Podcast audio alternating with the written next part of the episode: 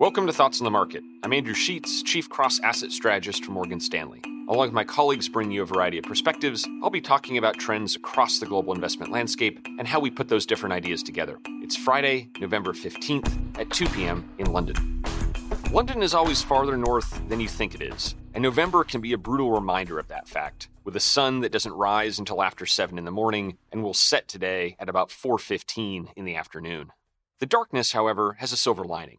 Stock market returns tend to do better near the end of the year, a phenomenon in every sense of the word that's been the case for well over 70 years.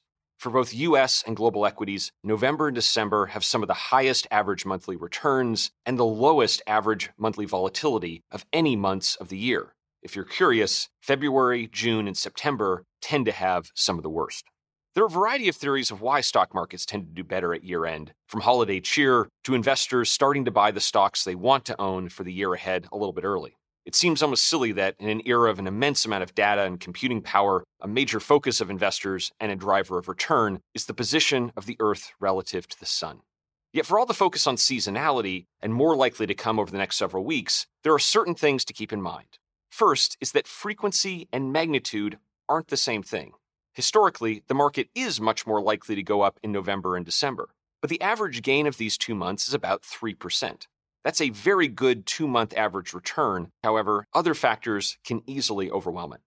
Indeed, while markets have risen about 70% of the time in December, that means they've still fallen about 30% of the time. Some of these declines have been quite notable, with 2001, 2002, 2007, and 2008 all years that saw a very tough finish.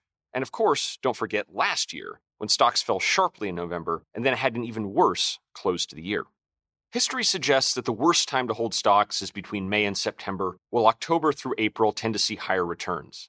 While that statement is true, and one you're more likely to hear given the time of the year, keep in mind the magnitude that usually applies to these seasonal forces and the fact that they are far from perfect, having failed as recently as a year ago. For those looking to invest between now and year end, we think stock markets outside the US are more attractive than US equities, and within the US market, we like large cap over small cap stocks. Thanks for listening. Tune in every Monday, Wednesday, and Friday for more Thoughts on the Market. The preceding content is informational only and based on information available when created. It is not an offer or a solicitation, nor is it tax or legal advice. It does not consider your financial circumstances and objectives and may not be suitable for you.